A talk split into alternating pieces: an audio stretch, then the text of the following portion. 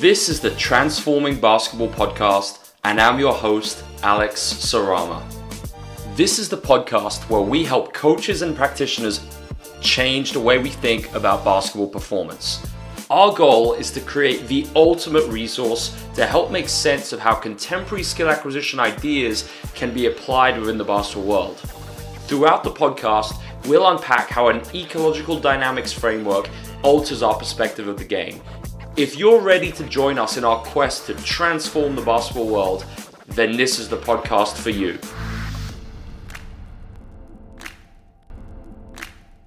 So today's episode is going to be a very practical one where I outline my vision for player development of the future. And this is player development approach, which is underpinned by contemporary skill acquisition ideas and you know many of the concepts which I've outlined on previous episodes of the podcast. So player development and the skills training industry I don't think there's ever been a time in world basketball where this field has been as popular. However, traditionally, this field has not been impacted by evidence based ideas. What we've seen a lot of is training with props and equipment, in addition to a heavy focus on technique replication, teaching moves, etc. And I believe that player development, I really think it's the easiest kind of approach to start using a, a, CLA. I think it's much easier to apply the CLA in player development settings than many people think. So, this episode is going to follow kind of a process of sharing 10 practical ideas, which I've kind of taken and from things I'm seeing a lot right now and current trends within the industry. So, this episode is going to basically give you 10 practical takeaways and these takeaways are going to be based on some of the most kind of prolific trends I'm currently observing in the basketball world and simply how we can apply an ecological approach in these 10 kind of areas to improve player development. So, what I'm going to ask you to do is think about a word or maybe a few words that you would use to describe a skilled basketball player. For me, I would use the word adaptive. And, you know, why did I get you to think of that? Well, think about traditional player development environments where very much a focus on moves without defense, blocked kind of repetition of these particular patterns, etc. How well do these environments prepare players to be adaptive? I would argue not much. So this is why, you know, it's really important that we think about if we want players to become more skillful and exhibit more skillful behaviors, well, it's on us as coaches to benefit from the empirical research and immediately apply it into our practices. So, firstly, we've got to move away from the idea that it's about moves breakdowns. And I want to outline just why it's a flawed kind of concept to approach player development through the lens of teaching moves, seeing moves that other players do, and then breaking those down and teaching them. So, any move that we've seen in the game of basketball, any breakdown, that move emerged as a result of the player to solve a problem that was acting that they were faced by in that specific moment. In other words, they were satisfying the interacting constraints. And I outlined those in episode five of the podcast. And the movement response that emerged was highly specific and relative to that individual. So, what that means is that what could be functional and effective for one player, it doesn't mean that it's going to be as useful for another. In many instances, it could actually be ineffective or even dangerous and increasing the chance of producing an injury if they're moving in a very unnatural way. So every move that we see, it's a result of players making decisions and acting upon a perceived affordance. That is why the movement is observable within the move or technique that emerges. So it's a problem when we remove, you know, the biggest thing which led to that move actually emerging within the environment, and we just focus on the action. So what this means instead is it's not, I call it like a Pokemon approach where we're trying to give players as many different things as possible. It's not about that, but it's about creating environments. So within one specific environment that we use the CLA to create within a practice, there could be many different moves that emerge in it, and they're going to be different and they're not going to be identical every time. But that is exactly what we want because the player is being presented with a situation where they have to problem solve and then move to act upon the constraints present within that particular moment. So think about creating environments, not teaching moves. And ultimately, at the end of the day, if some highly specific move doesn't materialize, such as crossover step, inverted lunge, or whatever it is, well, it probably isn't functional for the player. So it's a really interesting task, though, to go about it and just think about how you might create a situation where a move may emerge in a different way. And I have this a lot, something like a Euro stepper. Uh, over in the summer, a lot of coaches ask me, well, how would you teach a Euro step? And I say, I don't teach one, I let it develop. All it could be is a player starts close proximity to the basket. They start running to the rim. I'm the defender in the small. I pass it to them. I run out of them and I have two steps, but I'm a live defender. And naturally, what we will see, we won't see the same Euro step happening every time, but we'll see several different variations of the Euro step emerge. And that is exactly what I'm getting at here with that first practical takeaway. So, number two, skills emerge when the backdrop of principles of play. So many times, what's happened is we've done these move breakdowns and we've confused skills for techniques. But then, you know, we focus on, you know, just repping these techniques out as opposed to understanding how movements emerge within the rich context of principles. And this could be a conceptual offense, a conceptual defense. It could be coverage solutions within pick and roll. So for me, it's very important that we integrate these things and we don't just treat skills as techniques and we don't just line players up at the elbow and get them coming in a straight line and finishing because that's not how players finish in the game. Players might have to create an advantage off a pick and roll. They might be spacing and another player is the primary advantage creator on their team and they have to be good at converting the advantage so they've got to find space off the ball and then catch it, read a closeout, and get into their finish through that. I think it's very important as player development coaches or skills trainers, we have to know principles of play. If we don't know things like coverage solutions and how players may be able to create an advantage against a switch, a drop, a show, etc., then naturally the player development environment we create is not going to be as effective as what it could otherwise be. Point number three there isn't any such thing as a micro skill. So, you know, I've seen this term being used a lot over the years in reference to very specific biomechanical positions which must exist. And obviously, as I outlined on the first takeaway, what could be good for one player doesn't mean it's good for another. And I think the biggest kind of research base which discounts why there's no such thing as a micro skill is just internal versus external feedback. And as soon as players start thinking about how to move and where to put their body, as the coach, we're not actually making them more skillful, even though that's our intention and we're well intentioned. We're actually making it harder to perform the skill by insisting that they, they have these musts. So if players take these micro skills over into the game, we're actually not enabling better performance, but we're hindering performance.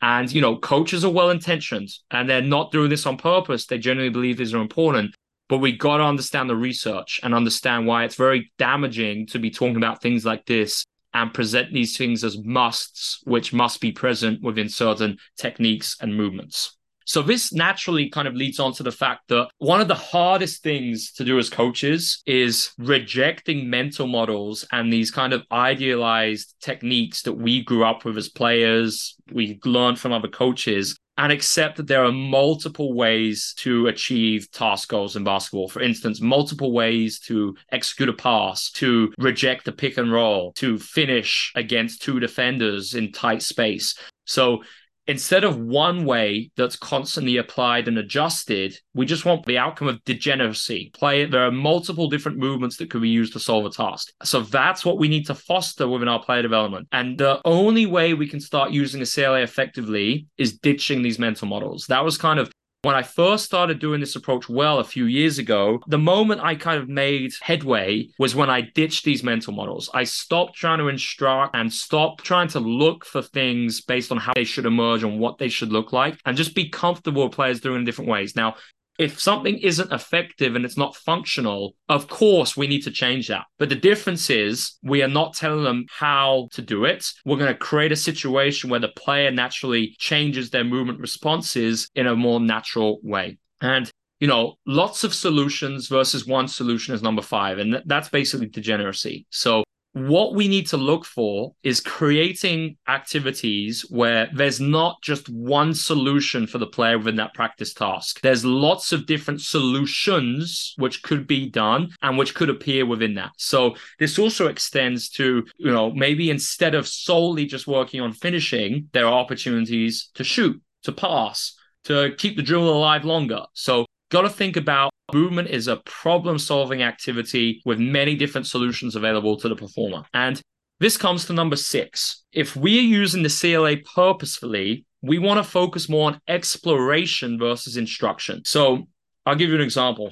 If we're maybe wanting players to develop a floater, if we think that's important, it's not something personally I really spend time on because of my team shot selection and what we drive to take. But let's just imagine theoretically this is the case. Well, the traditional linearized approach would be the coach would and develop knowledge about within the players by telling them what the floater should look like. For instance, you must have your hand parallel to the sky. Maybe they even use an external cue, but still it's very specific. Have your fingers straight. We don't want to snap the wrist. We don't want backspin on the ball. And, you know, the coach breaks down the move for a minute.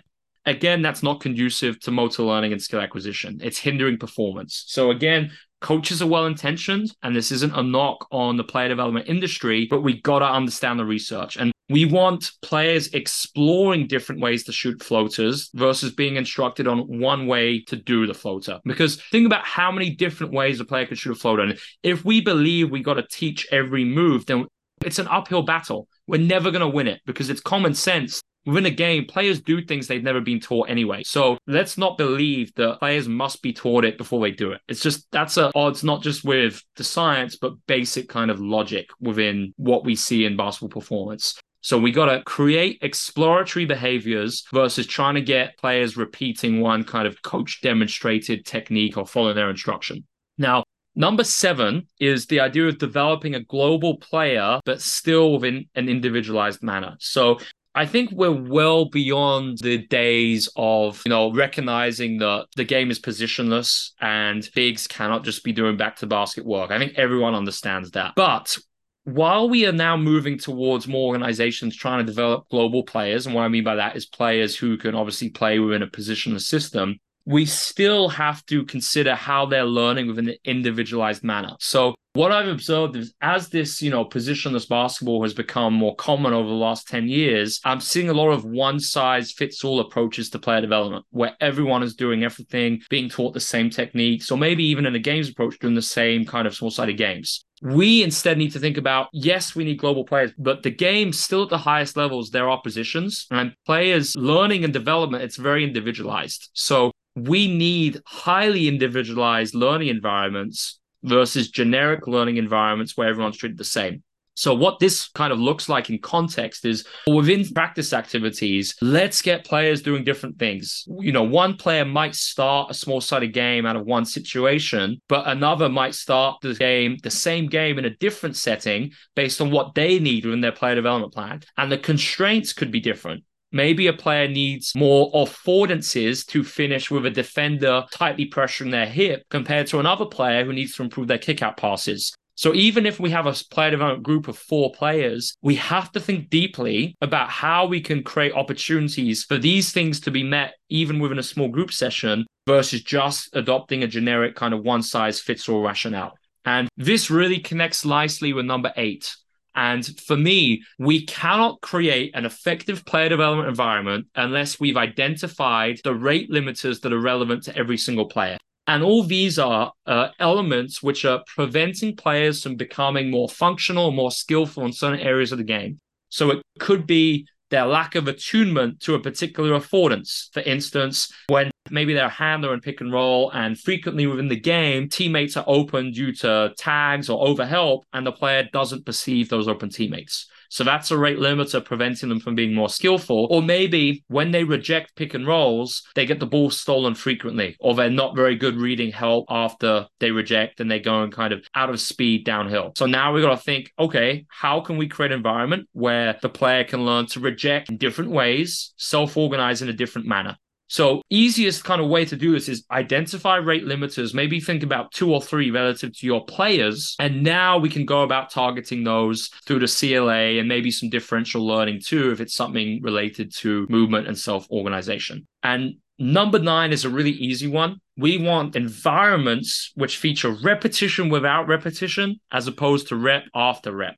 So that's a very distinguishing factor because if players are doing the same thing over and over again, we just know that it's not conducive to learning. Even information processing theory and skill acquisition from 50 years ago, it was even spoken about then that blocked versus random and all those things. And while that's somewhat irrelevant in an ecological approach, if we really want to create alive practice environments and we want to harness variability, we need rep without rep. We cannot have predetermined outcomes where players know exactly what they're going to do because nothing in basketball is pre planned. And the last one is developing attunement.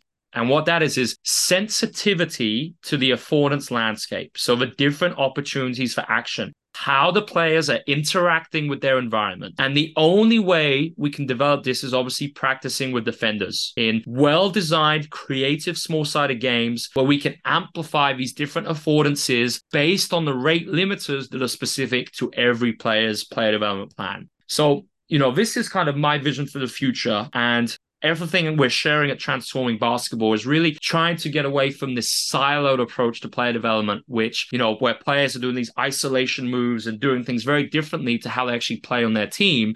But also looking at the holistic side in terms of how to deliver a good program, everyone's got to be at the same table. The head coach, the player development coaches, the athletic performance coach, even the physio, the analysts, we have to be on the same table. And how we obviously do that is using the same theoretical framework of a CLA informed by an ecological dynamics approach. So if you have any ABCs, any agree, builds, or challenges based on the ideas I shared within this podcast, as always, please reach out on social media. Thanks for listening. Thanks for tuning into this episode of the Transforming Basketball podcast. If you would like to learn more about the work we do, head to www.transformingbball.com to access our free resources and help spread these ideas throughout the basketball world. If you enjoyed this episode, then please subscribe and leave a rating or review on your favorite podcast platform. We will gladly answer any questions from today's episode via our social media platforms. See you next time on the Transforming Basketball podcast.